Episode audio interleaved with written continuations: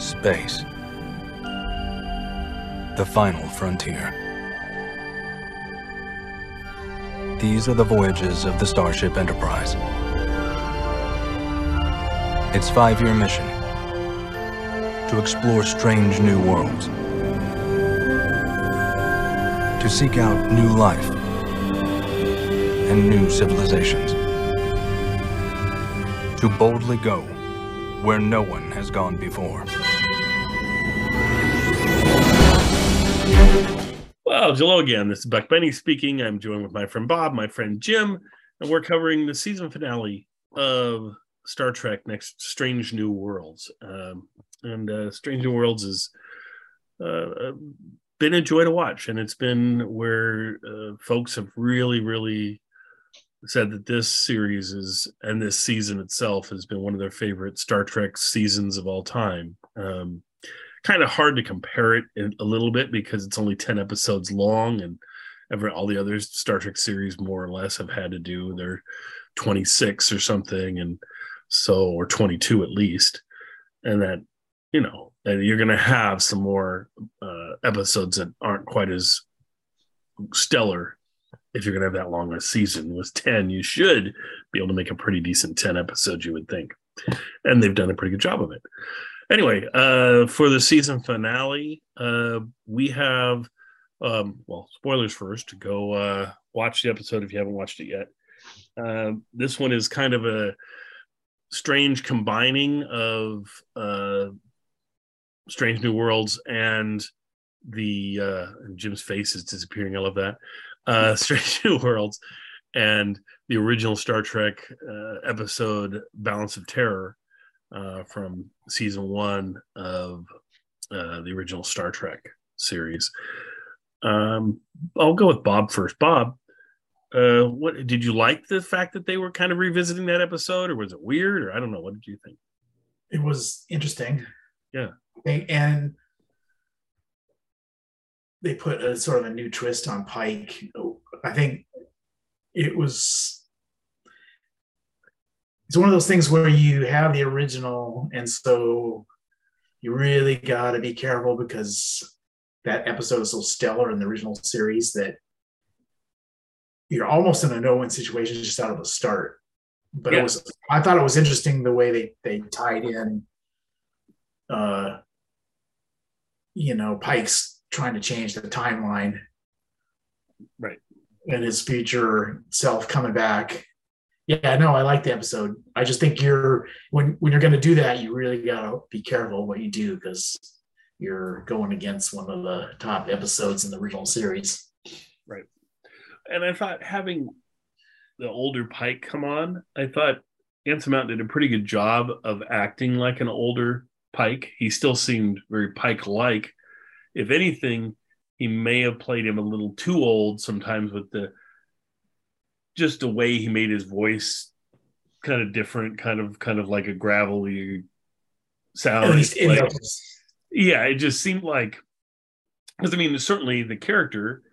Well, it was it was the he was playing it from the Wrath of Khan sort of era is where he was playing his future. Yeah, so, he, so, he, would be quite a bit older. I mean, yeah, but know. Kirk was older, but he didn't seem ancient, but I yeah, but, Kirk, but Kirk is is younger than Pike. Correct. So yeah. Pike would have been even older than Kirk. So yeah, know. yeah. And I think I mean, I, am not going to. I mean, you know what? It was an acting choice, and it was fine. It, I'm glad he didn't play him as doddering, sort of. Well, so glad to see you, sir. You're great. But uh, you probably shouldn't change the past. I think uh, changing your future would be uh, bad, bad, bad uh, no, uh, so I, I'm glad they didn't have me play Pike. Let me put it that way. That's a pretty good impression. It's, it's spot on. but, but but but we're not going to get into politics here. So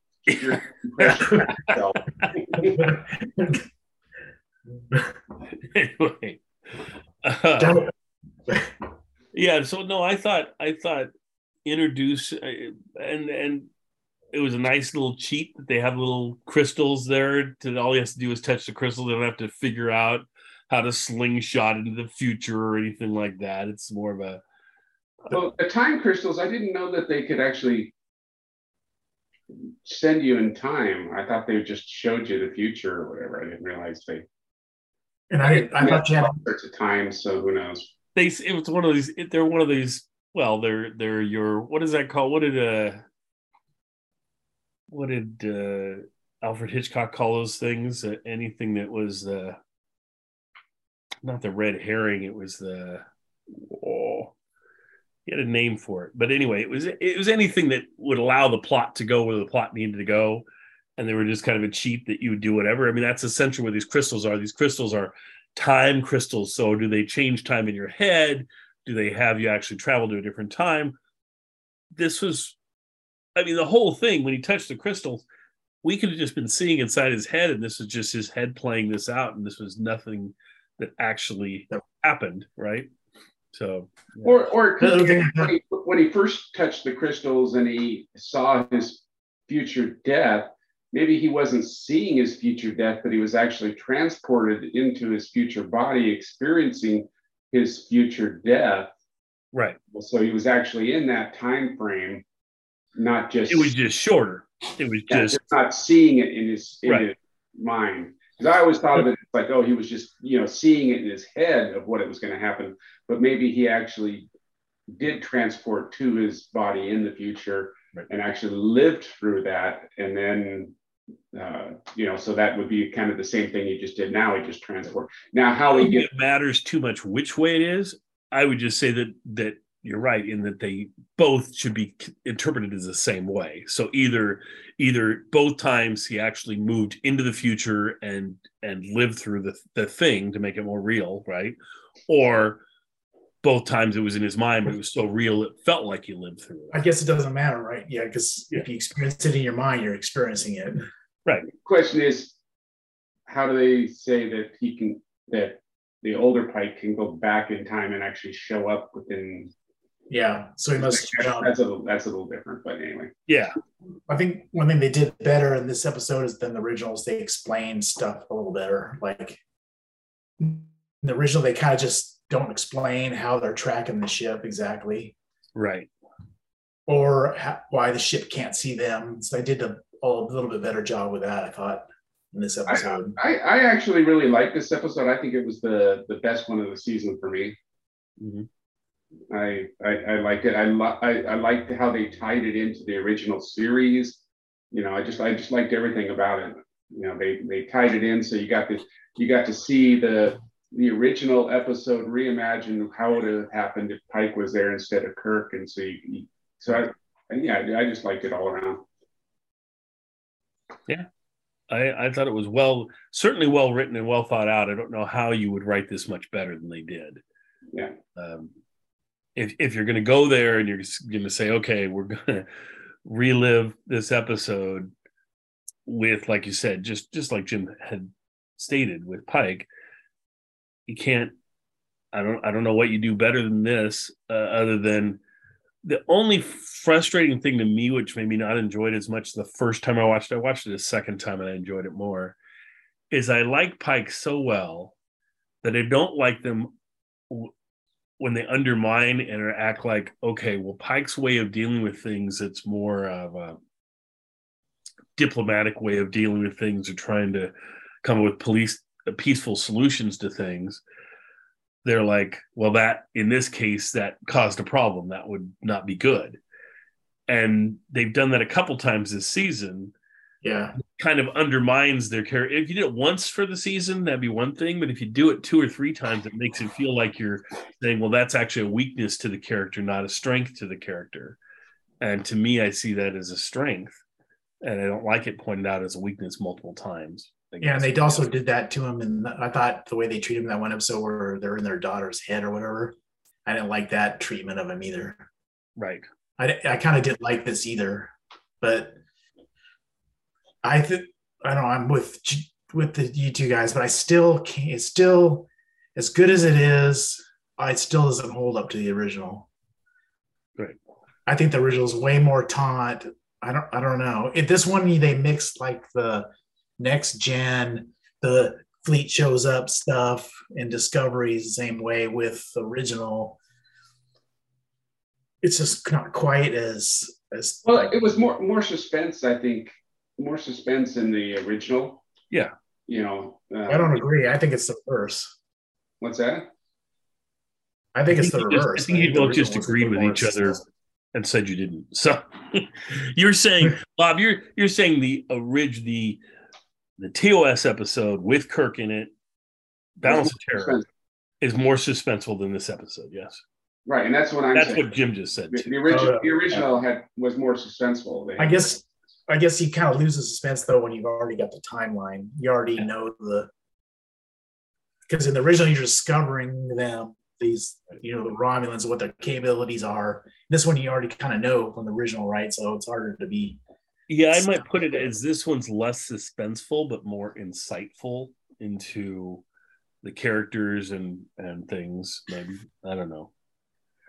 Yeah, I thought it was interesting having having them show up at the same both deal with the couple getting married, and then the original, the groom dies by the end of the episode, and in this one the bride dies by the end of the episode. So I thought that was an interesting kind of bookending piece to do, mirror image or whatever. Um, I thought the they did a good job of making Spock look like he was pretty messed up at the end of the episode. Um, I thought that was effective, and and I I loved the scene with Spock and Kirk, Spock and Pike at the end, where they're talking, and Spock's like, "I feel like I owe you something, but I don't know why or I don't know what what's going on." You know, he kind of figured part of it out. It seemed like, um, but it was it was just good dialogue and a good piece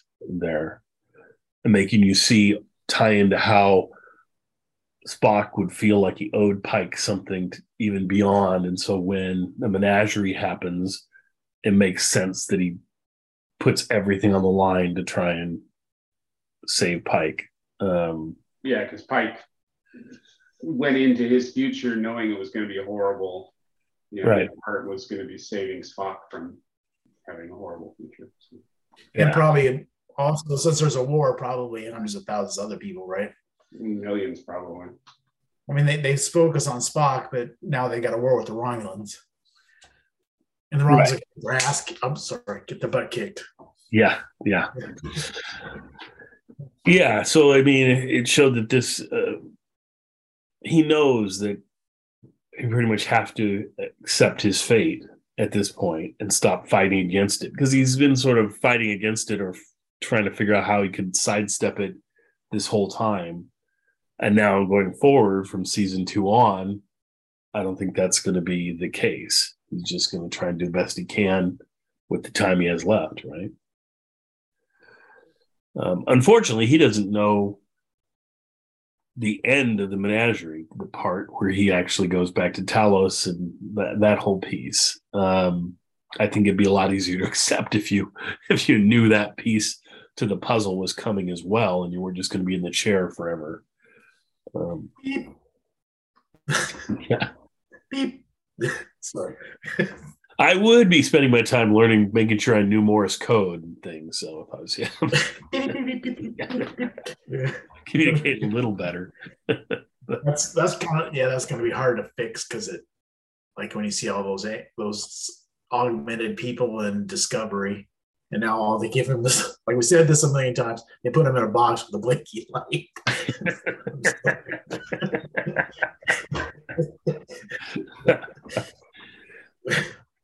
maybe I'd be seeking out uh, his generation's Doctor Soong because he's got to have a version of himself out there specializes in this sort of thing.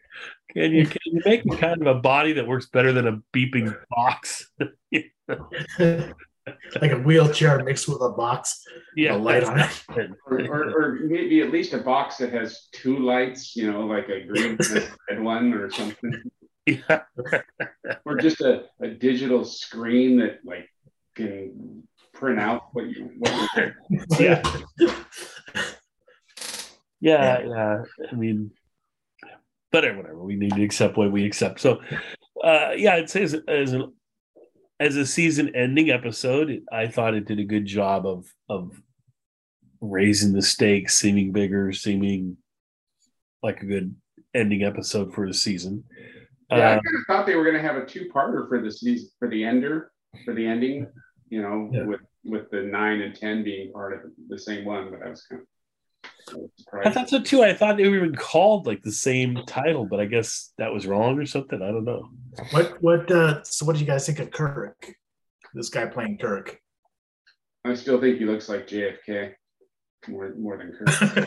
Yeah, he doesn't look much he doesn't look much like like Kirk. but that's fine. I really act like Does Pike look like the original Pike? Does number Closer- one like closer. number one? a little, close but yeah, Uh, yeah. It's sort of how they act too, right? And, he, and and this actor chose not to do the whole Kirkisms so much, and uh, I can respect that. It be- becomes Can't- it becomes a We crazy impression. the runs. They're right there in front of us. We can take them out. yeah.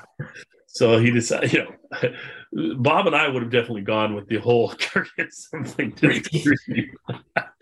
Yeah, could you imagine the Kirk- actor just Kirk doing is- a, a play off of of Shatner playing Kirk and acting Oh, yeah. in the same way? He also the thing about Kirk is he seems a little more arrogant than this actor played him. Kirk's kind of a little conceited. Yes. Well, he's got time to to get there. You know, he's he's still got you know ten-ish years or so. Yeah. Well, and they're and they're playing this one. The writers were saying they were playing this one be, a little differently because he's he hasn't been, you know, certainly Balance of Terror was into him being the captain of the ship for a little while, and he was uh, captain of a starship. I mean, this is a, the flagship of the fleet, right? So forth.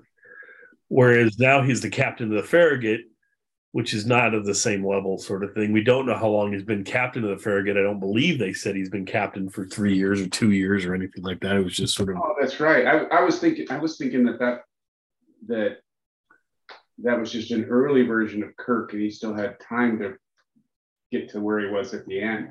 And No. really, it wasn't because you jump forward into the future. right. That was Kirk. At This was Kirk as in season one, mid season one of. It should have been Kirk at his probably the peak of his powers, really, uh, if following the the correct timeline. Now with with Pike's altered timeline, who knows?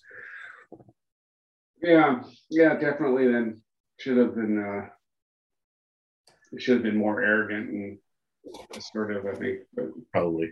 There's there was another comment that that sorry Jim I cut you off no, no, that's fine. I'm used to it.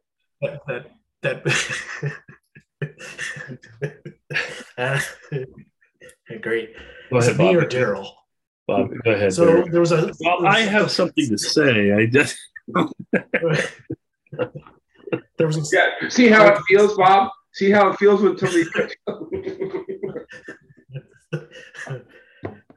Go ahead, Bob. You didn't cut me off. there was a doesn't was feel a- good, does it, Bob? it's usually not me though at least by my perception I'm always the one getting no, cut off no, it's usually me. I don't, I mean, you guys are nice enough to not point it out, but I'm usually I can't. I tend to talk a lot. So, uh, but anyway, I'll I'll shut up now. Bob, go ahead. So there was, Pike makes this comment to Kirk, "You're a good captain in Enterprise. Would do good with you," or something like those lines. But how does he know that in the timeline he's not in, Kirk is the captain? Didn't didn't that scene happen, or did I imagine it? he's like talking to him in the in his in his like. I don't know. Do you think so or not really? I think so, but I'm not sure. So how does? Well, he's the- he's the captain of the Farragut. In his, in Well, his I know, but he's saying the Enterprise like would deserve you, or you would be great with the Enterprise. The Enter- you're going to be great on the Enterprise, or something. Like he knows that Kirk is going to be captain. Oh, I don't know. I think it's probably a play on words if you listen back to it. it like you're going to be great here now with me on the Enterprise sort of thing, and but the way it's written, it can be heard either way. They love to do that kind of stuff where they write something where, as fans, we go, "Oh, he's really going to be the captain, though." No, he didn't. I don't think he let anything away. Also, I didn't realize uh, on the after show on on Ready Room, Wil Wheaton was like all geeking out that it got to be Kirk and Spock. You know, for the first time, their first meeting, you got to see and things. And as they were talking about, it, he was like, "I don't think we were into more than a scene or two together, though." And is what Spock was saying and the and the writer who was there said, "Yeah, we planned it that way so that you ended up only having like one line of dialogue together, and it wasn't much. It was like Spock saying he was going to go do something, and then Kirk saying."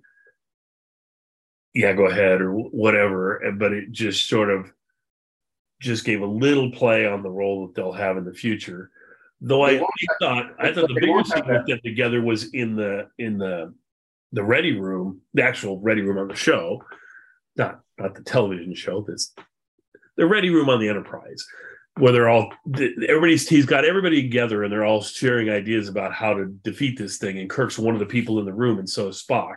And so I thought that was the biggest scene sort of together, though they I don't think they ever actually interacted in that scene other than saying their own point of views.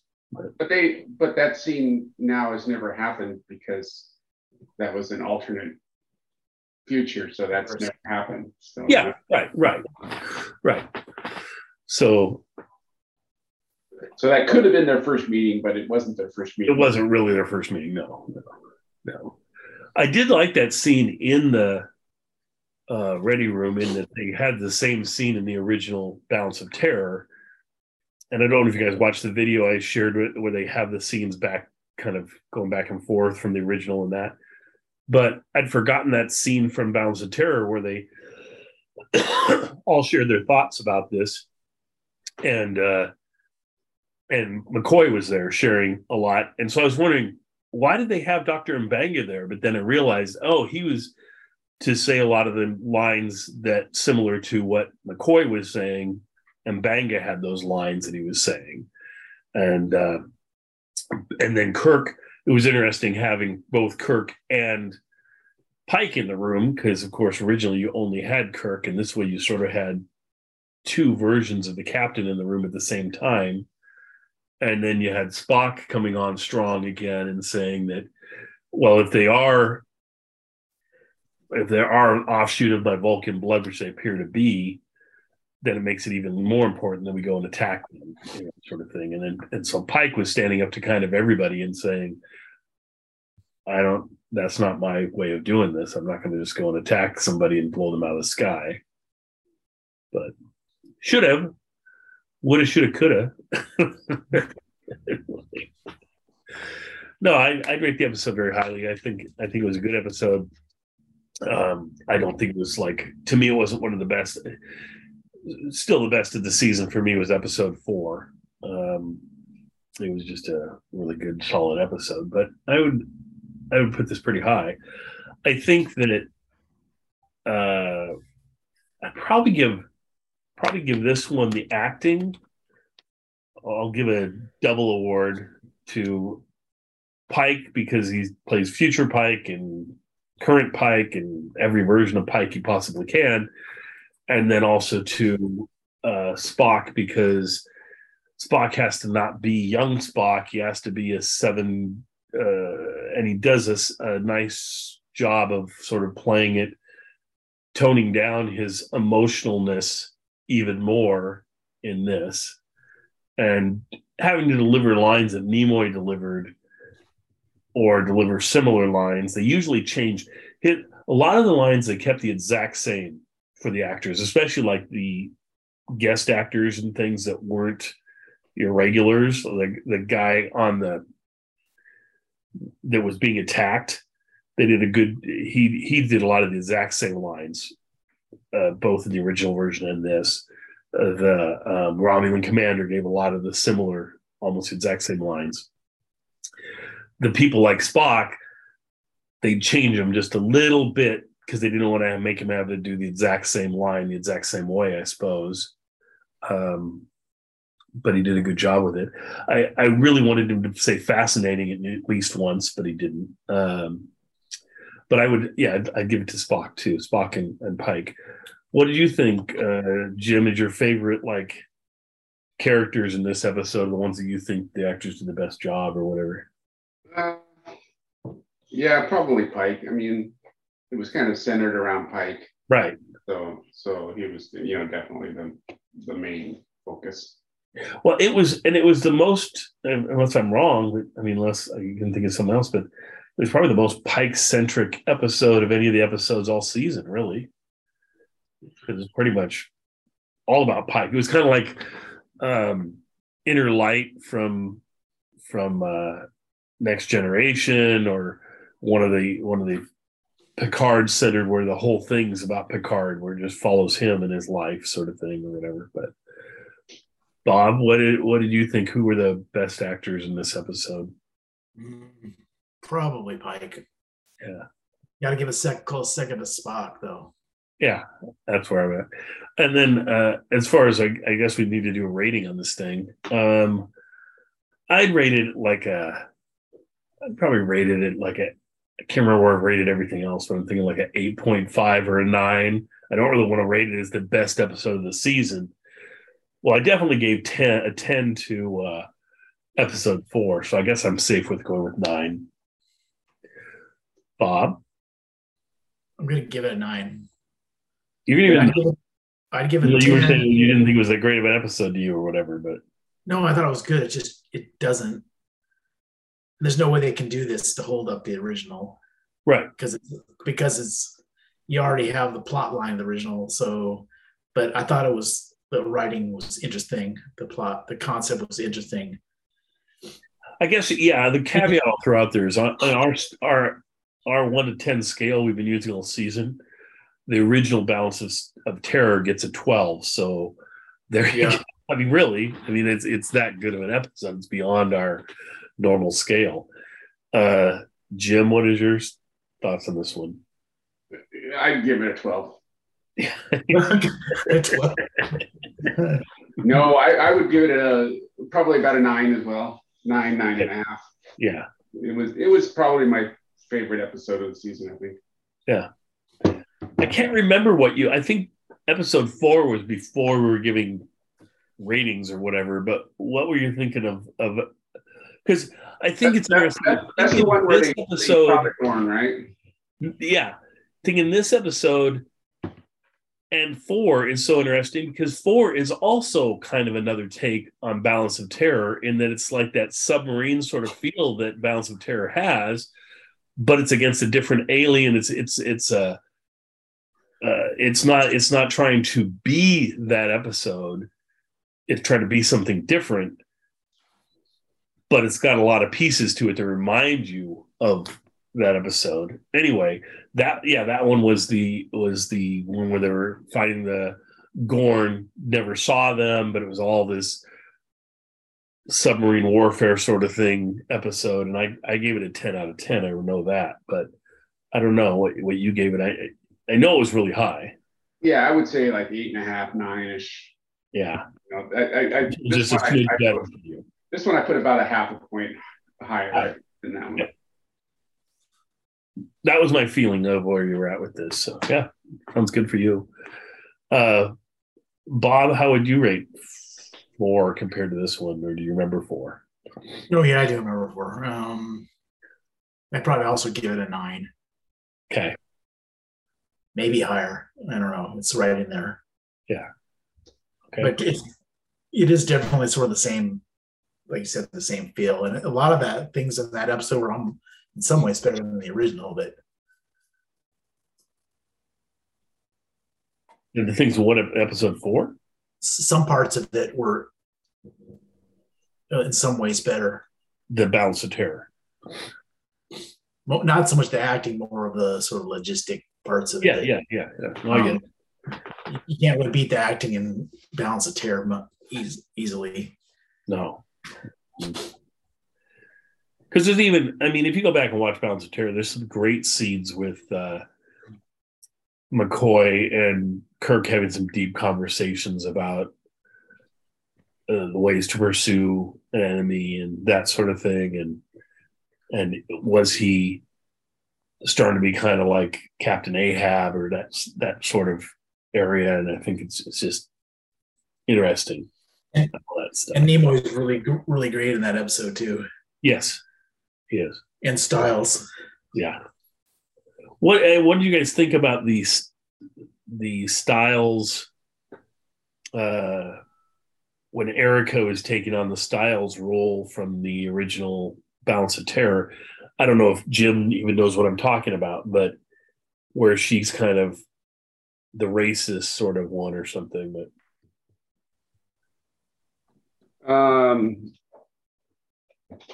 yeah, I, I, I remember it from the original one when when the sees the, the thing and has Spock.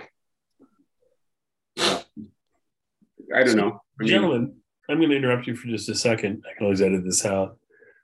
I have Kaku 3U. Has Yeah, entered yeah, you need to let them in. I need to let Kaku in. Yeah. Who's that?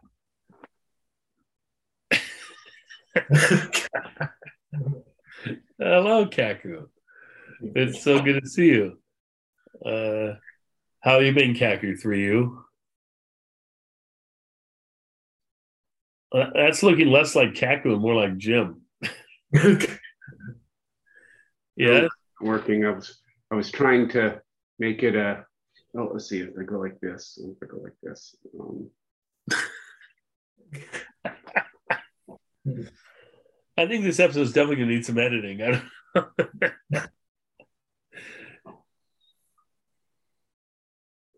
can we? I'm, I'm just trying to get that infinite thing going on. Having a picture of me holding my Oh. phone with a picture of me holding my phone with a picture of me. yeah, it's working great. Like, oh no, see, I'm like a whole bunch It's of almost me. infinitely stupid, but it's okay, Ah, fine. so many, there's too many Jims. We'll still cut all of them off. yeah, that's right. That's right. Jim number 12, shut up. I'm talking now. well, let's let's reflect on the season a little bit then. Um, I don't know. I, I guess let's chat about compared to like you know the modern stuff. Is it in the top end of that? I mean, it, it's like Discovery and Picard and Lower Decks and uh, what is the other one? Prodigy. Uh, I don't know how how would you rate this compared to all of that? I, I, I like it better in that it's not um, like one big story the whole season. Right. You know, I, I like that it is uh, is individual episodes that stand alone. I like that format better. Okay. Do you think that now that this is so successful, do you think Discovery and Picard, well, Picard can't change a thing because the Picard locked in its last season anyway. But do you think Discovery will in future seasons be a little less uh, full season arcs, or do you think they're going to keep it being something different in this? I think they'll make it keep it something different. Yeah. You know, they have this ep- this season, this one to to have individual episodes. They can make the other one still be big long arcs. Yeah. I mean, Well, they've shown over and over again that they want every series of the five series are all completely different from each other, right? There's Yeah. nothing they they've definitely not gone with the whole oh Voyager is going to be very similar to D- DS9 it's going to be very similar to next gen. They've done this whole thing where they're all completely different and the time frames are all different for for all these episodes. They even I mean essentially this series kicked discovery out of their own time frame and had them jump ahead a thousand years to be in a different time space. I know it wasn't because of this episode because of this series but in a way it kind of was. The writers were kind of were kind of going, "Oh, well, let's just move them somewhere That else." was I heard that's because they were mucking with the canon too much, right. and they wanted them out of there. said, but the thing is, now that they're going to muck with canon in this series anyway, it's like, but but not like see them- Discovery did. yeah, right. Right. I mean, Well, just it's Discovery. Spock's got a Spock's got a sister we never knew about in the original series. Right. Of course, this series is going to have Sybok in it that we haven't seen other than one part of one movie. it never got mentioned again, ever. Well, maybe he will never get it mentioned again in this series either. It'll just be that one little teaser or Easter egg, and that was that's the entire entire thing you ever hear about him in this one. Never know. I guess we'll see next season if they're going to play with that or not. So, yeah. Huh. I mean, they could they could have just pulled that in there just for that episode, and you just never hear about it again. Well, I said online that to me, this season was such a top notch season that I rated it as my favorite Star Trek season or whatever next to the original series first season, which I don't think will ever be topped. But as I looked back through and I looked at how strong the second season was of Star Trek, the original Star Trek, I, I think I'll say this ties with that season. It's better than the third season of Star Trek because it wasn't the third season wasn't great um, of the original, but it certainly strikes me as better than everything else that's been come out since, which is pretty amazing feat to pull that off. Um, Bob, what are your thoughts about this season compared to other Star Trek seasons? I definitely like it better than Discovery. Yeah, Um, I'm a big fan of Picard, but for a different reason. I think it's because it's Picard, and um, I think of the new stuff. This is my favorite. Yeah. Okay, But then, then again, I'm also like you said, comparing. Your mind compares the best episodes from the original. There are some kind of not that great episodes that you don't see that often. right, right. But of Of course, course, it- it- all I when, I when I was comparing what I did to make it fair, or I thought well, would be more fair, it's still not hundred percent fair. compare ten Is that- episodes. I took the top ten episodes of season one, what I thought was the top ten, and I wrote them all down, and I compared them to this, and they were better. But on the other hand, that's not totally fair because you they get it 26 chances to get it right right? And and these guys get ten shots, and that's it. They everyone has to be a home run, you know, and pull that off. And it's amazing that it hold this holds up as well as it does against cherry picking from the first season of Star Trek. Um, I did that with the second season of Star Trek and came up with eight like stellar episodes, and then two that weren't so hot. Um, but I thought that's kind of in the ballpark of where this is. I'd say there are about eight stellar ones and a couple of them that weren't quite as good this season. So, so that's why I placed it about the same place as as that. But anything else I looked at, Next Generation or whatever, even the best seasons, like season four, is about the best season of that series. I think everyone would pretty much agree with the best of both worlds and so forth. But still, you get about six or seven great, great episodes that are just classics. And then the rest of them aren't that. And so I don't know. It's kind of wild, but wild how much Star Trek there's been and just how you just wouldn't think you could come up with a new series that and comparing it to whatever 300 plus episodes that there's been in Star Trek over time and that you'd go, wow, this is better than a lot of that. It's just amazing.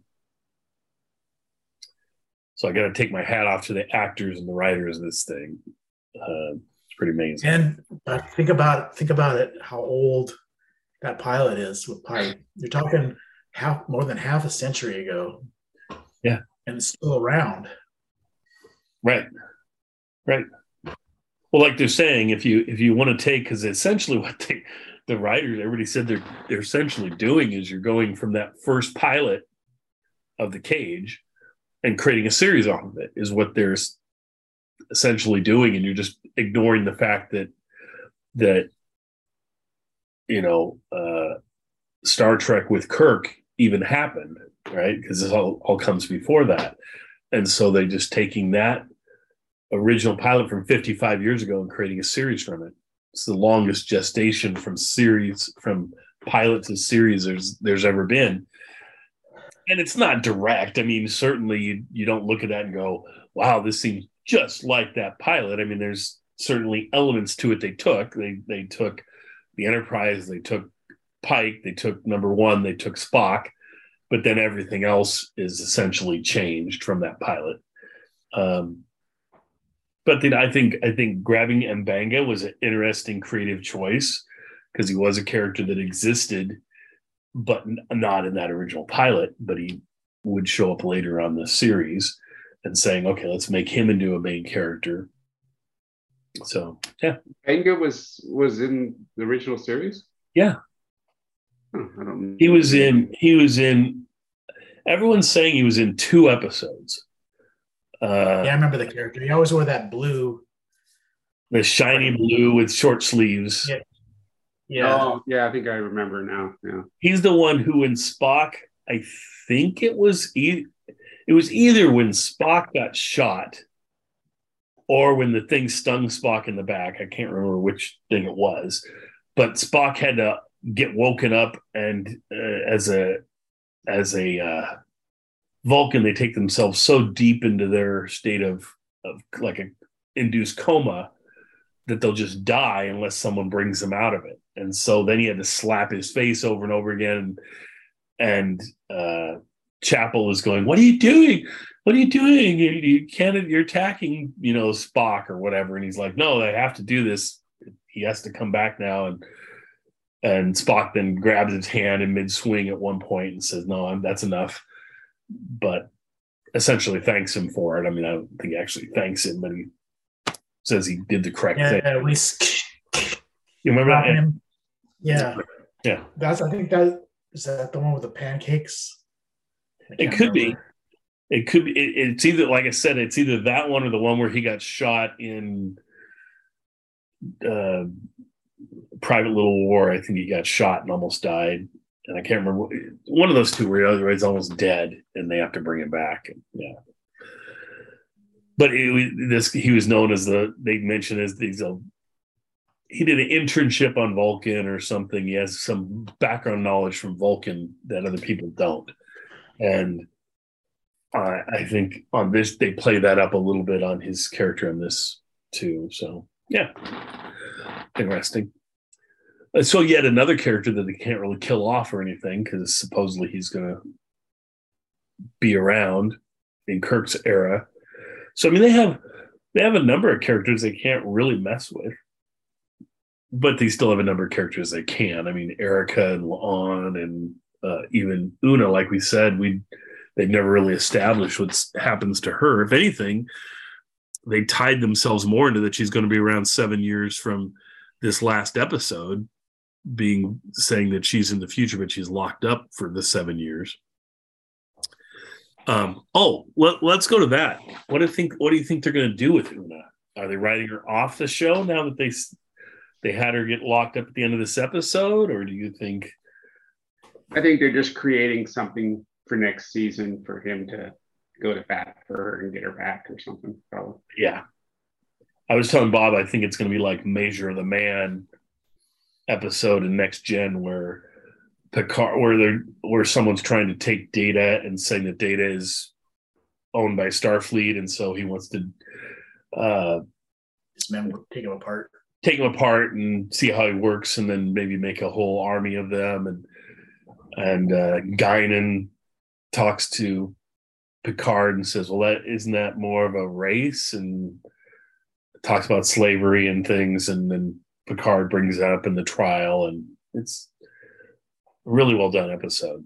Um, and so I I could handle an episode where Pike is the counsel or something for Una and and has to do a courtroom. I mean, there's always been cool courtroom episodes on Star Trek, and they never have done one in this series, so it would make total sense to do a courtroom one. I think we should have the Enterprise go to the penal colony. They beam down inside and then they spring her out of jail and they fire phasers on the planet. It's- yeah, it'd be great. And then they like they become like rogues and have to like leave Starfleet and go off into the universe. That's that's how I'm gonna write it. That's a that's, that's And they create a multiverse and they call it the Empire. yes. Sounds good. You know, one thing I was was kind of strange though. So now you say that M'Benga was there on the original series, so he was subordinate to McCoy on the original series. I have to go back and look at them. Either that, or he was like a visiting doctor sort of thing, or something. There was some reason they had he was, yeah, Yeah, because it's it seems kind of strange why you know because now he's the the head guy on the Enterprise, and all of a sudden he Well, they've be been like- saying that he'd have to be like demoted or something. I thought he seemed more like a to me he seemed like, like more like a specialist. Yeah, Like you got your GP, which is McCoy, and then you got this guy's like a specialist. I don't know.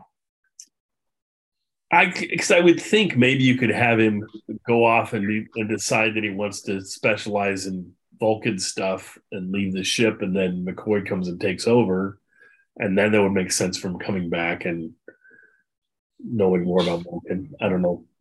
Like I said, I'd have to watch those episodes and see how they talk to him. Whether it's as a, it's he's definitely a doctor. So at the time, so I mean, he's either a colleague, he's just not the ship's surgeon or anything.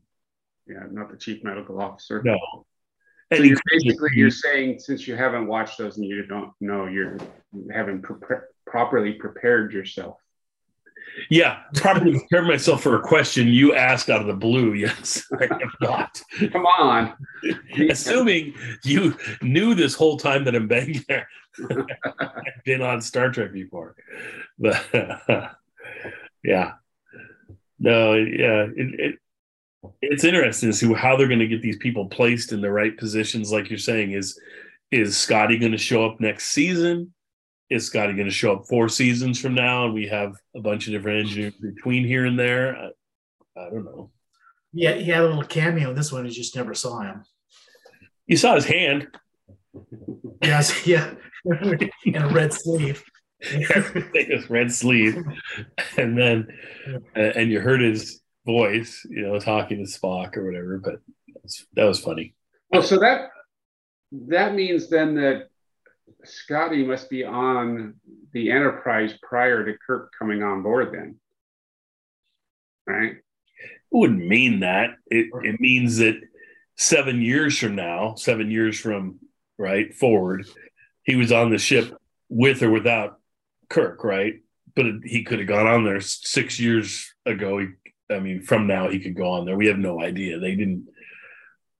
They didn't box themselves into too much of a hole. That's that's true because they say that the that everything in this episode happened six months after the accident. Yes. And so that happened six months after the accident. So that kind of goes back to the whole Kirk thing. And it's like, you know, but Kirk, if Pike got injured six months before, and then Kirk became the captain of the Enterprise, Right.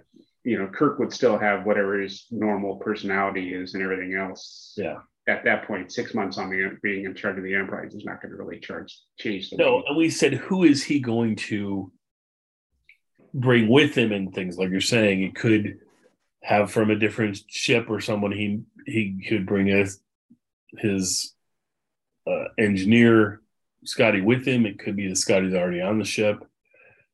They can they've never really established ever who who he came with or that he brought certain crew members across so that they could have a whole ship could essentially be by the end of this run of this series could be all set up where your chief where your engineer is Scotty, where your uh, her is your communication, where Sulu is your navigator. Everybody's in place except for you know for for Kirk in that last season or last couple seasons of of SNW. Now, I wouldn't think they would go that route. I would think they would want to introduce some people coming across with Kirk and things. He brings a his bridge crew with him or something. I don't know.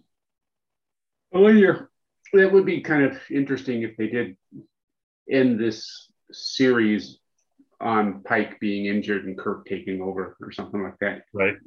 You know, they went that far. And I think, see, I have to check more into it and things, but I think Pike didn't leave because he was injured. He left to go work at the academy.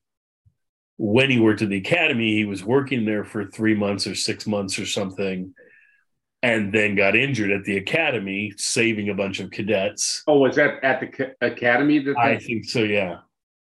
Oh, okay. I was thinking it was on Starship. No. So I think that's how this all plays out.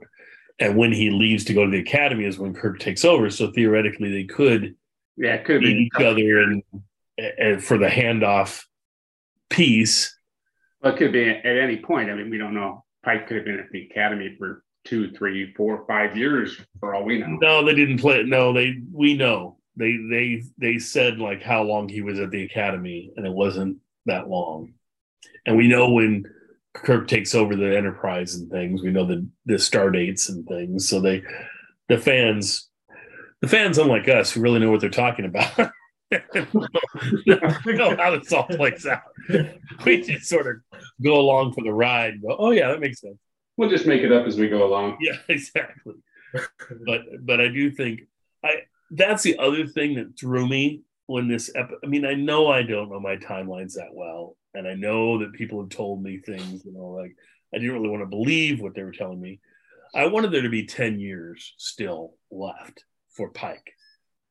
But he got shortchanged three of those in this episode, you know, in from my way of looking at it because they said it was seven years in the future that he had his accident. So I'm like, oh, now we've only got seven years to play with, where I thought we had 10. And Well, I that, think originally it was 10, but then he like he took the sabbatical and all of that stuff, right? he, I'm not sure. I know that I thought it, I thought that it was three years after the after the cage pilot that he had the uh, that he went on to the discover that he joined discovery for that season right and so and i knew that kirkin said that the cage episode happened 13 years earlier in the in the menagerie episode. He said it 13 years ago was when pike was running the ship sort of thing and and they had this adventure talos 4 and so putting that all together i was like okay so three years then he does the discovery then he has 10 years left but what people were telling me is no it was three years and then a couple years more before he did the discovery thing. So it really was five years. Then discovery was a year essentially. So that's six. So then there was only seven years left until the accident. And which is I- I think they're-. I think they're wrong on that. yeah. In in the Discovery episode, he saw his future that was 10 years in the future in the Discovery episode, right? Didn't they- I think they said that it was 10 years. did they it makes sense i mean that's that was where my timeline was yeah Yeah, because I think they did say it was 10 years. So, you know, 10 years. Okay, so then he's got more time on Discovery, counting down on that 10. Right. Then he takes his sabbatical. yeah uh, but why if you've got a a narrow timeline, why do you play around with him taking a sabbatical? Why? I mean, a sabbatical would be it's a sabbatical of six months or three months. It doesn't have to be a three year. But it could be a year, a year on Discovery, a year Yeah. on that. Now he's been on this back on the ship for about a year or whatever. So now we're three years into Yeah, year period. it just makes our timeline feel tight. Like this captain, I really really like. I mean, I, I assume we're only going to get five seasons of this thing. Yeah, it's not like they not like they're gonna have Well, they say a five year mission at the beginning of it, which kind of makes you go, oh, geez, that kind of nails it down to five years, maybe. But I was just hoping we get seven seasons out of this would be lovely. which is which means they're gonna they'll they're gonna have they're gonna have 50 episodes and the original did 80 Right. That's why I 50 wanted them to have seven because it is seven. They'd at least have seventy episodes, right? Close to the original. Um, at fifty, it's like, oh man. But I guess we enjoy what we get, and you know, hopefully, I hope every year that they decide this is just too popular. We need to have fifteen episodes a season, or twelve, or thirteen, or something like Discovery has had. Discovery definitely had more than ten, but now they say all their series are going to 10. So Discovery is going to be 10 this next season. Uh, Picard's always been 10. The um, but I think Picard they may I think they may have said they might have given an extra couple of episodes this last season this next season to fit in all the next gen stories that they want to tell and stuff with the next gen cast. So we'll see. But uh, Prodigy is going to be 10. Lower Decks has always been 10. So that's what they want. I, it- what is what it is, but I like more. More, more, more. More. One more. Yes. I mean, I don't need 26. I don't need, I don't even want 26. I mean, I don't want, because then you start suffering quality, but you would think you could have, if you can have 10 good episodes, you could have 12 or 13. 15 is probably pushing it, but anyway. But I enjoyed it. It's been a good series so far and, and lived up to all my expectations and exceeded them in some ways. So very happy with it. I just, uh, oh, I know. For next season, what what tuning up would you do? What would you change? I'd say to me, more Una, which hopefully they will address. We'll see. Um, I would. I, I I'd like to see at some point an Erica focused episode or a and or a Chapel focused episode. Um, I think that might happen. I think they might bring Chapel's love interest, whoever that doctor, I forget what his name is. Mega No, Corbin. Corbin. Corbin. Something That's it. Corbin. boy. Yeah, Doctor Corbin. That's in the. What episode is is he from? What little girls are made of, where he has he makes the robots, and actually he's a robot. It turns Right. out at the end. Right. That's right. And uh, so they need because she needs to theoretically, if you're going to follow canon, she needs to get engaged to him, but not married to him, and then he has to go off and be involved in his work. And then the next time she sees him is on the episode on the you know the original Star Trek episode. Um, which would, if she got engaged to somebody, would throw a monkey wrench into her sort of on again, off again flirtation with Spock, right? Why it doesn't stop him? What? No, no. I'm just saying it would it would alter things. But if it was me, I'd keep playing on this whole Spock thing with her, and maybe bring Corbin in season three or season four or something. Was it? Wasn't he in? He was in an episode called the, the Corbinite Maneuver or something like that. No, he's not. That wasn't that one. That was close. That was that was episode Tranya. I hope you relish it as much as I. yeah. He, said, It's no, Ron Howard. he gets frozen in Corbinite. That's what it is. Yeah. yes. Yes. Yes. I do think they should bring the Tanya guy back. They did bring him back in the actor in uh, uh, Discovery season one. yeah, you mean uh, uh, Clint Clint Howard, uh, Clint Howard. you know, Ron Howard's They brother. him come back as as the you know an adult version of not that character, but but from that species or something, and have him bump into him or something. But because he's one of the few people that are still alive that were on the original at some point. be like, I still love Tranya. Even in my Yes. age. I hope you it. have him act the exact same way. I, I, well, I probably can't say this on camera, my friends. What it makes of that episode. okay, let's let's not let's leave.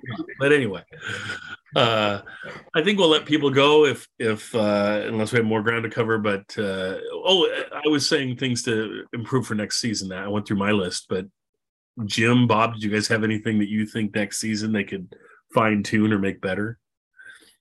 No, I think just keep going the same way they, they've been going.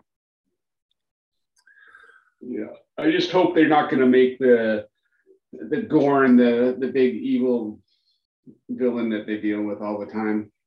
Yeah, it wouldn't surprise me if they do. Um, but I do think being called Strange New Worlds, they pretty much need to get out there and find more Strange New Worlds. Um, they did some of that this season. I think they need to do more of that. Uh, then the other piece, just throwing out, and this is more for criticism from you guys, trying to trying to solve things for you guys a little more. You want criticism? Your, no, your, your hair no, I was saying for next year that that maybe their writing needs to be tightened up a little bit more, and when they're dealing with canon, to either jettison it and go to a completely different alien we've never run into, and then don't have to worry about canon, or think about the implications of what they're doing and either keeping it closer to the way the character, the species has been portrayed in the past, or like I say, change to a different species or something. Because because you can't keep messing with canon and keep people happy. Obviously, people get pissed off at everything with canon. Um, you know, and at some point, I mean, story always outweighs canon to me. If story's better, then you do with go with the story. But but if you look at it, you go, okay, we made this better, we made this more interesting. But then you have to say, okay, would it lose anything if we change the race to be some race we've never run into? And if it doesn't, then change the race. And yeah, and that's that's adds, what I was saying about that last episode. Yeah, it just adds to diversity. If if they run into another race, it ties into that whole strange new worlds, right? And and new creatures and new civilizations and all that, right? Yeah. So yeah, I, I think that idea would have been a simple one and it would have made it and no one would have been sitting here going, Oh, they're too much like the Gorn. It's like so there, there's going to be reptile people and there's going to be I don't know, dinosaurs, people, and all, you know, I would think all sorts of different strange stuff. So, yeah, I mean, they could have done the Gorn more like the original episode where they're fairly humanoid, but have more, you know, lizard kind of looks to them and, and stuff like that. And then they would have fit more right. somebody you would think would be a no, spacefaring race. I'm trying to cut Jim off. He's not letting me. they haven't done any like insectoid races. Right. They could do that because there's like supposedly praying mantis like alien UFO creatures that people supposedly see. They could do that. That would be interesting. Or yeah. Bigfoot. Bigfoot. They could they could run into Bigfoot in space. I was just going to say the same thing, Jim. You're the same mindset. Chewie, that's Chewie. It, it could just be a cat, just be a cameo you know, so on some planet, and then you could see this this Bigfoot character in the background walking, and then stops and turns and looks at him, and then keeps on walking.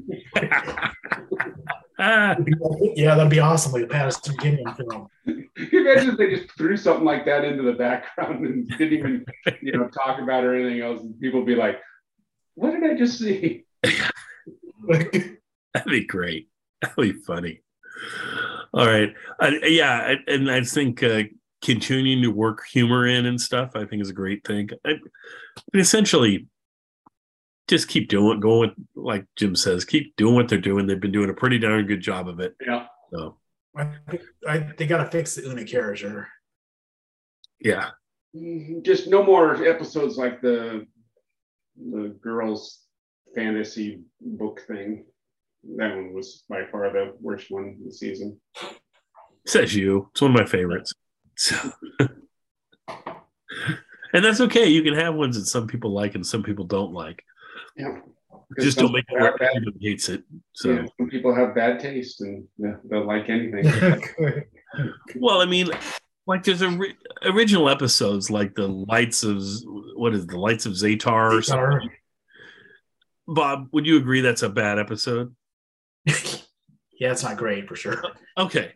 I don't think there's many people that say that's in one of their one of their favorite episodes. I, I mean, I suppose if you're a big Scotty fan, because that was a Scotty centric episode, um, where he was going to marry this girl or whatever. But uh, but I would say there's certain episodes where everybody pretty much agrees that the originals were not great episodes. I mean, the weird silent episode with Gem or whatever that that is third season Yeah, that wasn't great either. that wasn't right. So, uh, but this series, like anything that's been off or where you guys haven't liked it or whatever, there's a ton of people that are like, oh, that's one of my favorites, you know, and so that's just balance, and that's okay. I mean, but if you have an episode where all your writers in the writers' room are going, oh, this episode really kind of sucks, well, then stop writing that episode and work on something else. It's like, you know, but when you have 26 episodes, it's like, is it written? Great. Let's use it. We'll film it. Doesn't matter. It's yeah. like they can't all be gems. It's like, oh, well, obviously the gem one was not a gem, but anyway. it's just like- all right, gentlemen, have yourselves a good week. Uh, enjoyed this se- this series. It's been great, and hopefully it keeps on being great. So, Yeah. all right, thanks. This week in the Ready Room, I embark on an away mission for a very special Strange New World Season 1 finale discussion with our pointy eared pal Ethan Peck and executive producer Henry Alonso Myers from the set of Season 2. And since I was there, I took a tour of the Enterprise's newest hangout spot, General Quarters. It all starts now.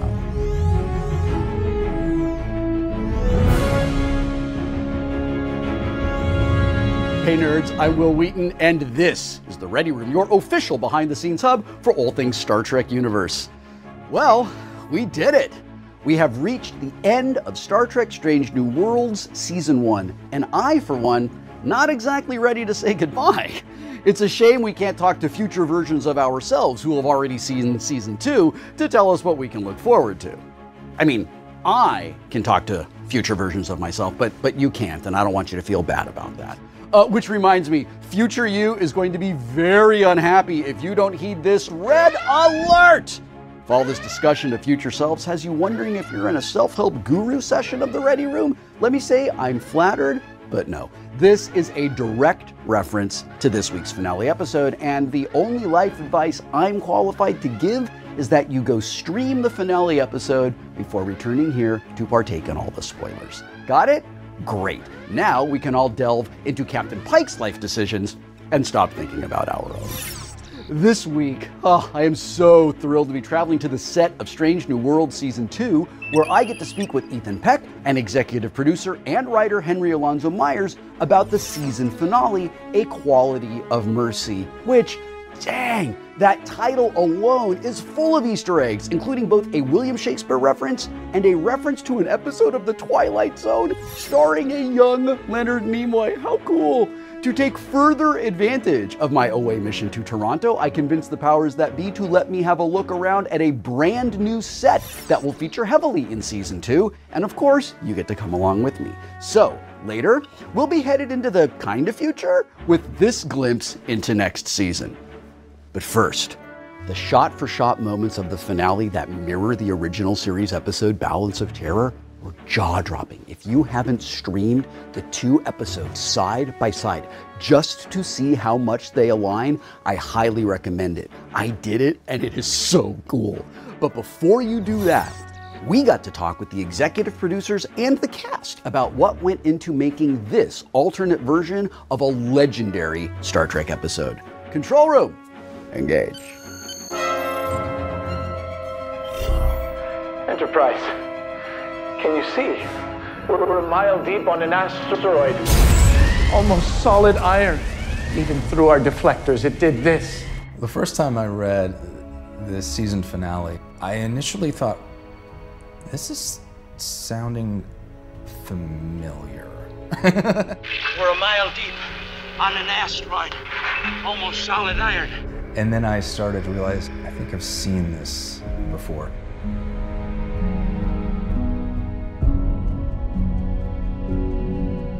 It's such a cool idea to take one of the most beloved episodes from the original and look at it not not as a recreation, but what would have happened in this situation had a different captain been in the place of Kirk. Balance of Terror is one of my absolute favorite original Trek episodes. I remember just having this idea like, wouldn't it be cool to be able to revisit this? And there's a history in Trek of doing that kind of thing. Uh, on Deep Space Nine, they did uh, Trials and Tribble-ations, which is an episode where they revisited Trouble with Tribbles. In talking with Akiva about it, we were discussing how, you know, here we are on the original Enterprise. What if we could find a way to put our characters in the situation that they're in in Balance of Terror, only updating it with our contemporary visual effects, our new actors, our different approach to character. That is sort of where it started. Is this some kind of joke? No. How am I supposed to believe that I'm really you? You ever gonna let me get a word in edgewise? We wanted to do a time travel episode because that's another essential Star Trek genre. We had this idea, which is a classic sci-fi idea. What if your future self comes back and tells you not to do something? This is end of the world stuff and Christmas Carol style, he is transported into his future body and gets to experience the mistake. Captain? What was I saying? Um, that since the age of wooden ships, all shipmasters have had one happy privilege. Right. Part of that was basically a hat trick of trying to steal the camera language and blocking and some of the lighting from not just that era, but from that specific episode. So we had the original episode that we were referring to as we were blocking some of those scenes. I remember wanting to nail a recreation of Kirk's first entrance to the bridge. We actually pulled, you know, uh, text from the original episode and found all these places to plant it in. And if the Romulans are an offshoot of my Vulcan blood, and I think this likely, then attack is indeed the only option. One of my favorites, uh, probably an iconic moment where Mark Lenard in the original series says, In a different reality, I could have called you friend. And we have that same moment happening, but with Pike. In a different reality, I could have called you friend. The meaning is completely twisted. It's changed uh, largely because the person in the captain's chair is Pike and not Kirk. His heading is now 111. Mark 14. The exact heading a Romulan vessel would take, Jim getting an episode that's kind of a reconstruction or a reinterpretation is again like another huge challenge because up until episode 10, I, Ethan Peck, have been embodying this younger version of Spock, which we've kind of discussed as being a little more emotional as he, again, is trying to find this balance between human and Vulcan. For episode 10, we had discussed him being much more Vulcan, much more logical, much more stentorian, and sort of Monolithic is a word I love to use when describing Spock, and I hope my work as him. It's fortunate that it was at the end of the season once I've kind of gotten more comfortable and we found, I think, a bit of a groove in the production. Did Outpost Four say anything else about the attacking vessel? No identification, sir. No identification, sir. When I read the finale script and realized that we were going to be flash forwarding several years and I was going to sit at the TOS position where comms is right behind the uh, command chair. That was incredible. I got chills the first time I read it because it was like, oh, I get to wear her green earrings and get her nails right. I didn't get the beehive for the final episode, but I- will survive without it. Who's hailing us? Their captain, James Kirk. Alex and I thought that it would be an interesting thing to bring Jim Kirk into the last episode of Strange New Worlds. That was always the plan. We had no idea how we were going to do it. And then Henry really sort of bore down on this idea of the retelling of Balance of Terror, and it became this really wonderful way of uh, letting in a, a Jim Kirk who's not the Jim Kirk we know. Quite the ship you got here. He's jealous. There's a little bit of flexibility here because he's actually not the captain of the Enterprise. He's never met Spock. He doesn't have those allies, and so he he doesn't necessarily have to be the version of Captain Kirk on the Enterprise because he hasn't had the same experiences. Working with Anson's great. He's such a veteran actor. There's a great juxtaposition between the two guys, Pike and Kirk. You tried for something better. Tried and lost. And somehow the differences between the two of them actually end up syncing quite nicely. And by the end of the episode, they have a deep respect for one another. If you had just chased that Romulan ship from the get go and taken it out, maybe none of this would have happened. Fire! You're a good captain, Jim Kirk. I think you might see him back uh, next year as the younger version. You thinking of retiring? oh, no. No, not yet. For the season one finale of Strange New Worlds, it was only fitting that we go big. Now, listen, full disclosure, I am geeking out as badly as I have geeked out since I was maybe 15 years old and walked onto the bridge of my enterprise. I am here in Toronto. I am in Captain Pike's quarters with Henry Alonso Myers and Ethan Peck. You guys, come on. this is amazing. um, congratulations on finishing up your first season. How does it feel to know that it's in the world now? I mean, it's crazy for me. I, I mean, I, probably it's been a longer process for you. It's just been a marathon for me. Yeah, it's it's wild because we made this thing in such isolation. I mean, last season was super challenging with the Yeah. pandemic. Yeah. And um, we couldn't have a lot of the executives on set, which we normally do. And so Yeah. there's a part of you wondering, like, is this working? Is this, Yeah. are we gelling? Because you're putting together a whole new cast. And um, we kind of plowed through that first season and, and came pretty directly into the second season. We did, yeah. I mean, I didn't get to visit. I didn't even come to Toronto to set until the finale. Uh, Yeah, Really? right. because of because of COVID restrictions, Yeah. and I was just dealing with prep and everything. I did everything over Zoom. That's a trip. Except, I, and then I would text people like, "Hey, good job." I was getting notes from you Yes, through text. exactly. Someone would be like, hey, uh, Henry wants you to. I'm like, Just where's Henry? Try not to be too intrusive. But You raised a really interesting point that I hadn't considered. When when you all started your first season, um, it was pre-vaccine. Yeah. And and I've talked with a lot of your castmates about the challenges inherent to that. It hadn't occurred to me that you're a cast coming together. And that is extremely important. I've been part of that a few times in my career. And the chemistry and the interpersonal relationships that you develop when the cameras aren't rolling are so incredibly important to informing your characters. Was it extra challenging to find that when you were under those restrictions? super challenging because we weren't really permitted to spend time with each other off of set. And as soon as we step off of the set, we had these shields to put on that basically protected our makeup, but was Yeah. essentially a COVID precaution. Yeah. And um, even just having that up was very sort of distancing and, and strange and distorting uh, Yeah. socially. And so, yeah, it's, it was really awkward in a lot of ways. It's so interesting to me to know that because it doesn't read that way at all. I mean, you so you all feel like a crew that's been together for a minute.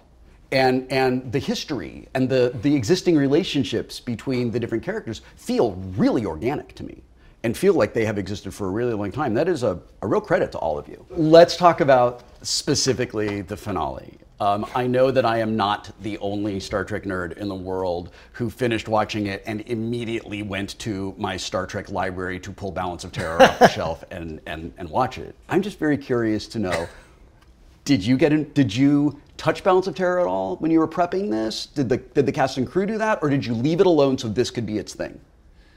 Uh, I'll answer that, and then I Go- want go to hear your Yeah, answer yeah. to this question. Um, so we we were shown. Chris Fisher directed this episode. Yeah. Um, and we had some like reference um, moments from Balance of Terror that we watched. I've seen it a couple of times. Yeah. Um, I, I, keep forgetting that you're a Star Trek fan too. I, I just keep forgetting that. um, but I try not to like uh, be too fresh on the material we're kind of revisiting, just because I want to I want to have my own take on it and it be something Yeah. really authentic and original to me. So Yes. we definitely did have like reference scenes and and moments in that episode that we would watch before executing, Yeah. which was very cool.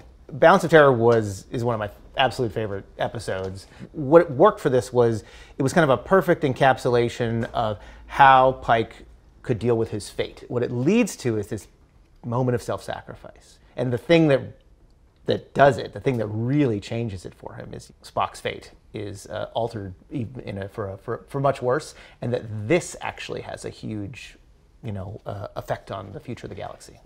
Ethan, Spock and Pike have this really wonderful, heartfelt moment um, when when Pike says, "Like I'm not trading my future for your future." Let's just say I think the universe is telling me that some fates are inescapable. And even if I could get out of mine, it might just fall to someone else. Someone you know. Yes.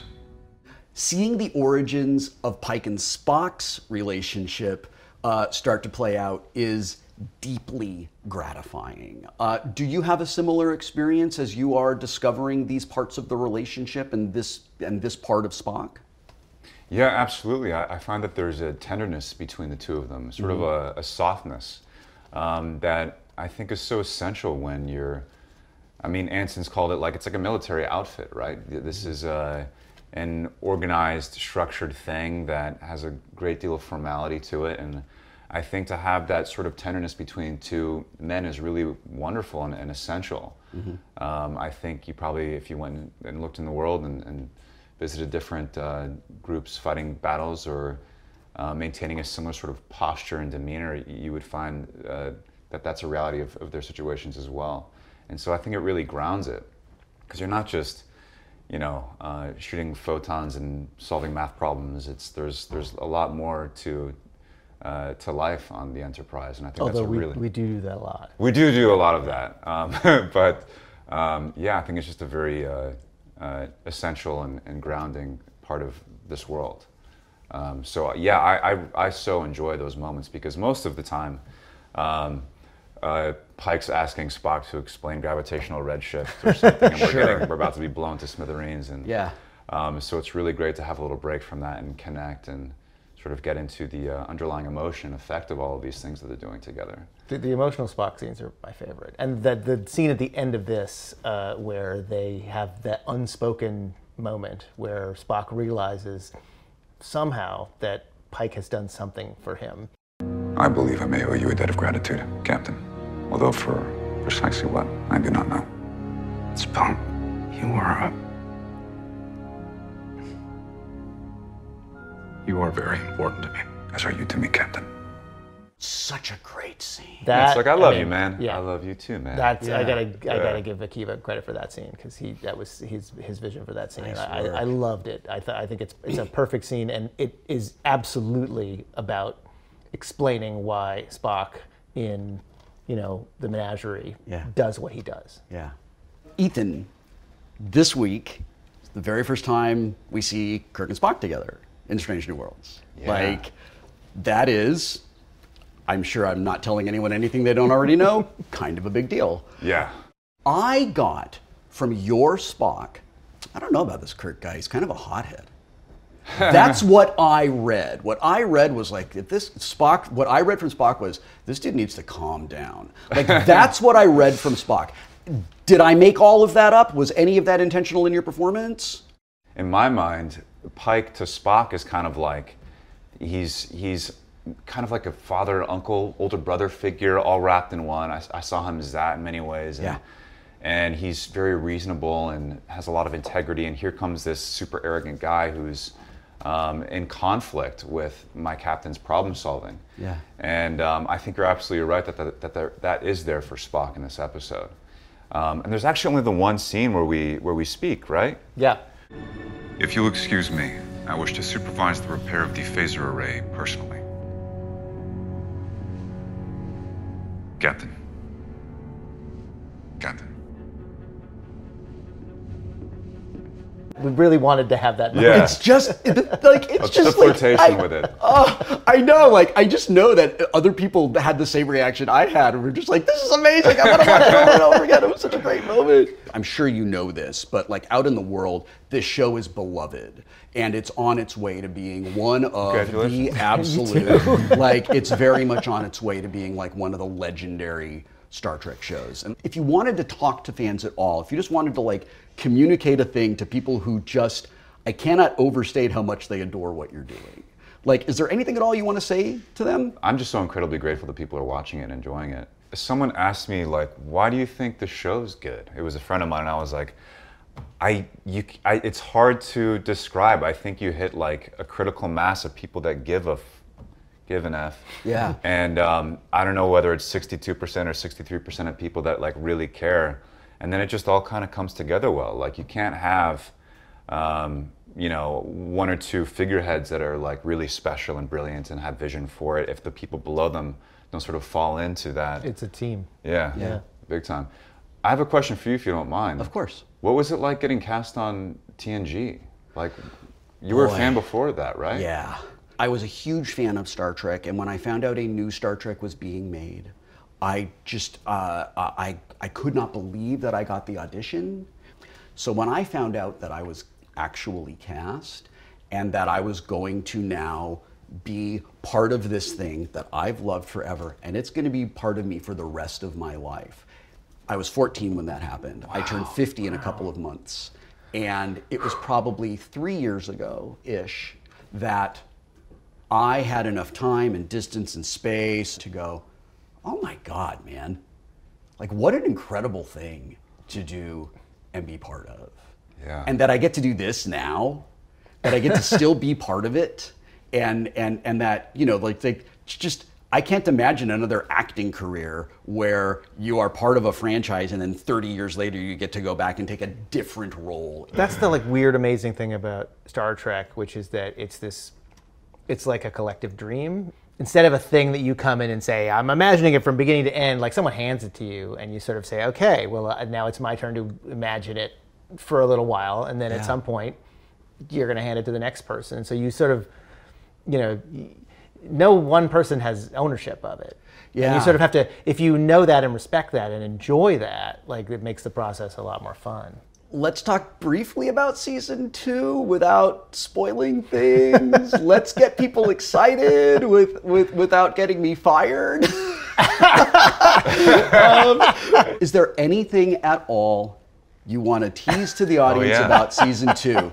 Um, uh, uh, Ethan, Well- I'm going to I'm going to honor the actors. Uh, don't get me in trouble. Compact and uh, direct this question hundred percent to Henry, who is on that side of the line. Well, here's what I'll say. Uh, uh, we we endeavored not to play it safe. Great. We endeavored to try to um, make the show. We are trying to do a version of the show that you have become familiar with, but we're trying to do a bigger, crazier, more ambitious Okay. version. One that I don't think we could have done season one. Yeah. Uh, and one of which you know we're we are uh, working very very hard to achieve in season two. Um, there are a bunch of threads that are you know up in the air at the end of the season. Obviously, we don't know where La'an is. Number one uh, is in prison. Um, uh, you know, there's a what the hell is going to happen to them? Yeah. Uh, uh, we will answer all those questions. Great. Uh, we're going to see uh, more of uh, uh, Spock's love life. Um, awesome. Let me see what else. A little more T'Pring, maybe? Uh, a little more T'Pring. We're going to see.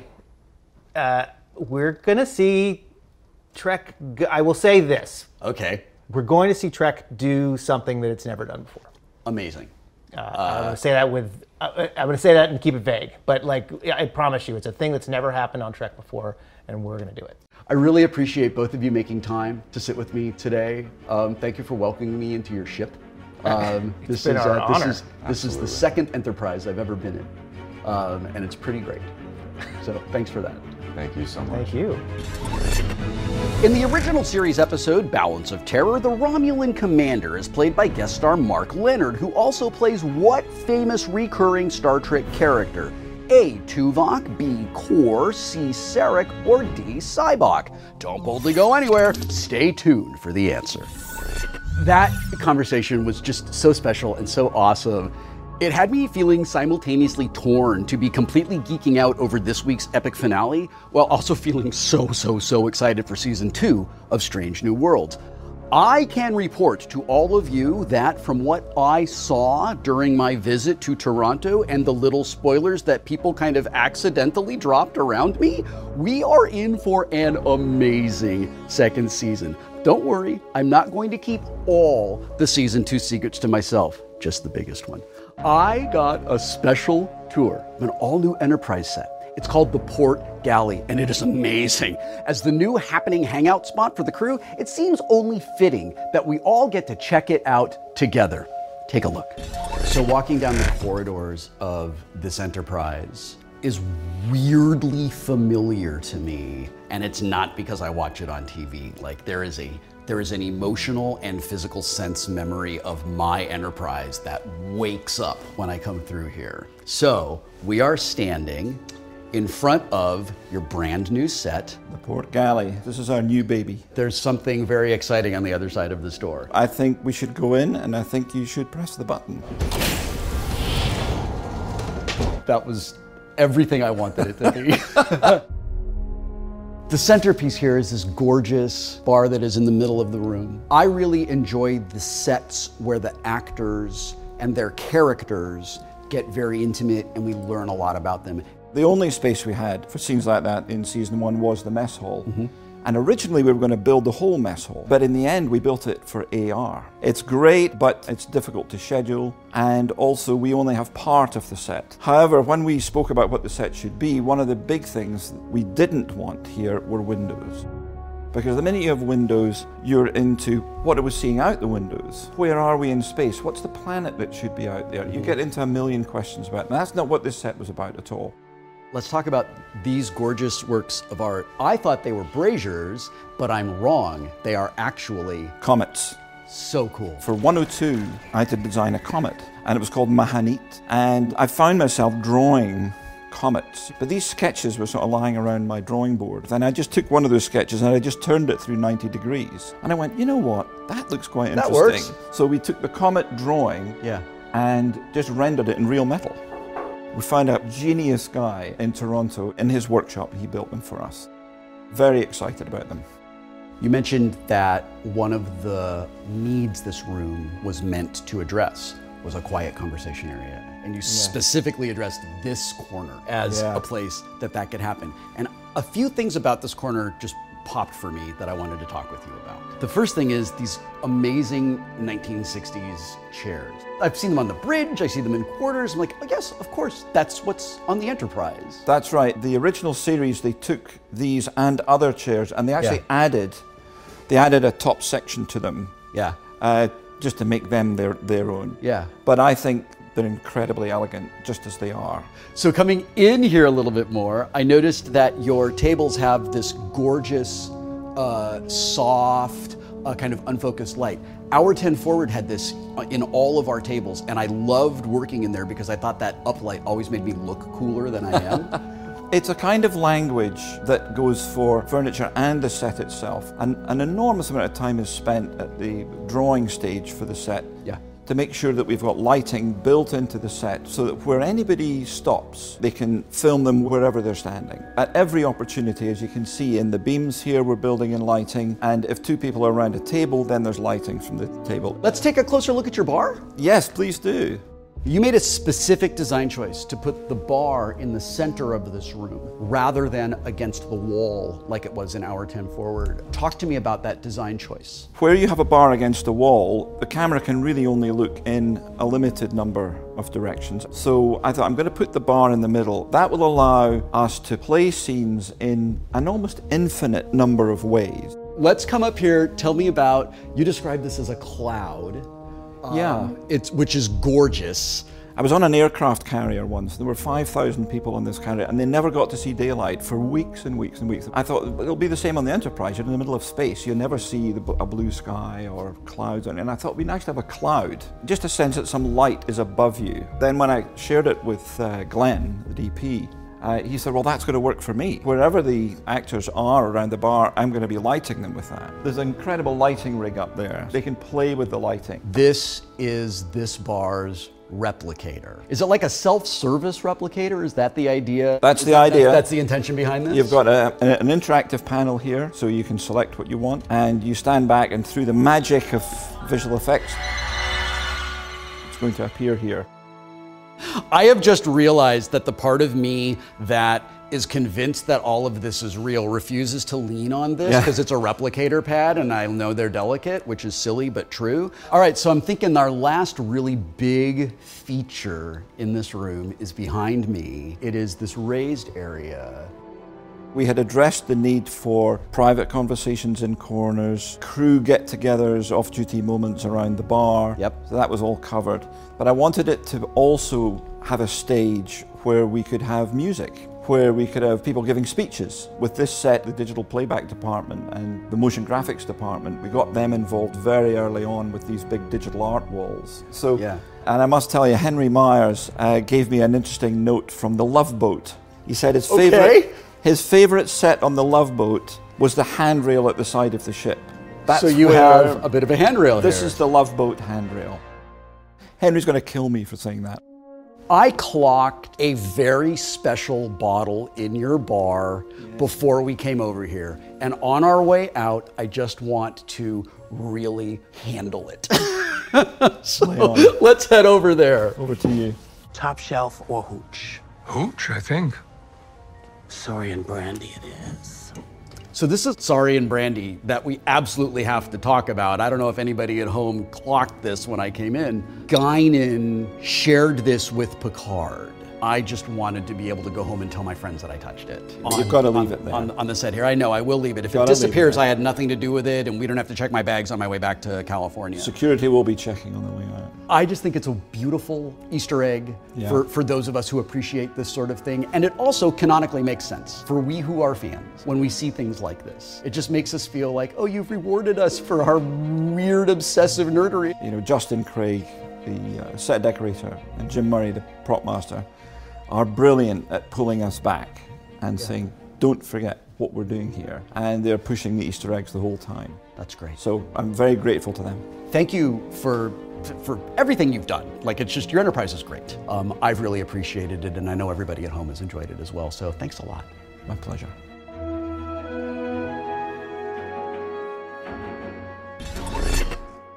In the original series episode Balance of Terror, the Romulan commander is played by guest star Mark Lenard, who also plays what famous recurring Star Trek character? Tuvok, Kor, Sarek, or Sybok? And the answer is Sarek. After Balance of Terror, Mark Lenard returned in the episode Journey to Babel to play Sarek, Spock's father. He later returned in Star Trek The Motion Picture as a Klingon, earning him the distinction of being the only Star Trek actor to have played a Romulan, a Klingon, and a Vulcan over the course of the series. This is where I tell you that I have a sneak peek to show you from next week's Star Trek Strange New Worlds, but we're at the end of season one, so I have no sneak peek to show you. Still, I have to end this epic 29 week run of behind the scenes action in the Ready Room with something for you to hold on to, something to be excited about. Well, season three of Lower Decks is coming soon, so here's a look at a little bit of the hilarity that is in store for us.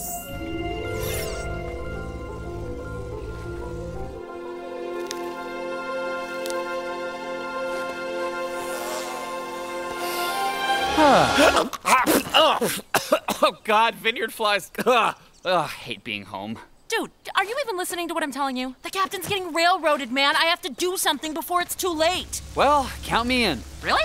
Usually it takes way more convincing. I'll do anything to get away from these raisins. It's already gonna take me a month to get the smell out of my hair. Hey, Bradward. Want to test the sweetness of my bushel? Ugh, fine, Genevieve. Just g- give it 43 more sun hours at 21 degrees Brix. Oh, okay. Uh, when you said your family had vineyards, I just assumed it was for wine. Oh, I wish. No, we Boimlers dry grapes. Just dry 'em and dry 'em and dry 'em till they're all shriveled and hopeless and stuck on Earth forever. Bradward, all these varietals are so confusing. Take me to the privacy of the pickery shed and explain them to me. Come on, Mandalina. Red goes in the red bucket, white in the white. You know that. How do they not see this as a setup? We were nowhere near Pakled Planet when it blew. I mean, she was saving another ship for Kirk's sake. Okay, we know it doesn't track, but the ship's logs got corrupted by the Lapirian debris field. It makes it look like she's covering something up. Wait, so they just need our logs? I have logs. No, we need the official senior staff logs, not like what you had for lunch. No, no, no. My logs are crazy detailed. Every night I'd listen to the captains and re record them for my own reference. What? Yeah, the official star dates, systems, personnel, it's all in there stored by my bunk. Oh my god, Boimler. Wait, that is so nerdy and so clutch right now. So, all we have to do is get your pads, oh. and we clear her name with some surprise evidence. Take that, conservative military court. but we're grounded. Plus, we don't even know where the Cerritos is. It's in dry dock? Yeah, but which dry dock? There's like a bajillion, and besides, they probably only kept on a small skeleton crew of engineers to help dock it, and that's it. Engineers? Rutherford! Okay, real talk. When I first started hosting the Ready Room, I thought it was for one season of Star Trek Picard. I had no idea I would get to keep coming back to do more and more. I had no idea that there would be so many different Star Trek series airing one after the next. I had no idea that I'd get to come here for 30 weeks in a row to hang out with you and talk about this show that we love. Plus, this week marks my 50th installment as host of the Ready Room. I am, as always, humbled and thrilled to join you in watching each new episode as it comes, and I am so grateful to the cast and the creatives who take the time to talk with me and show us what goes into bringing Star Trek to our screens. Real quick before we leave, a personal moment. Our producer Max has moved on to new things in his career, and we are so excited for him. We are thrilled for him. But he's been a huge part of Ready Room from very beginning. He is one of the persons who has put words in my mouth that you all tell me you are so happy to hear. So, Max, we love you. Congratulations. We miss you. On behalf of everyone at Ready Room, go boldly into your new future. Until next time, I am Wil Wheaton. Live long and prosper.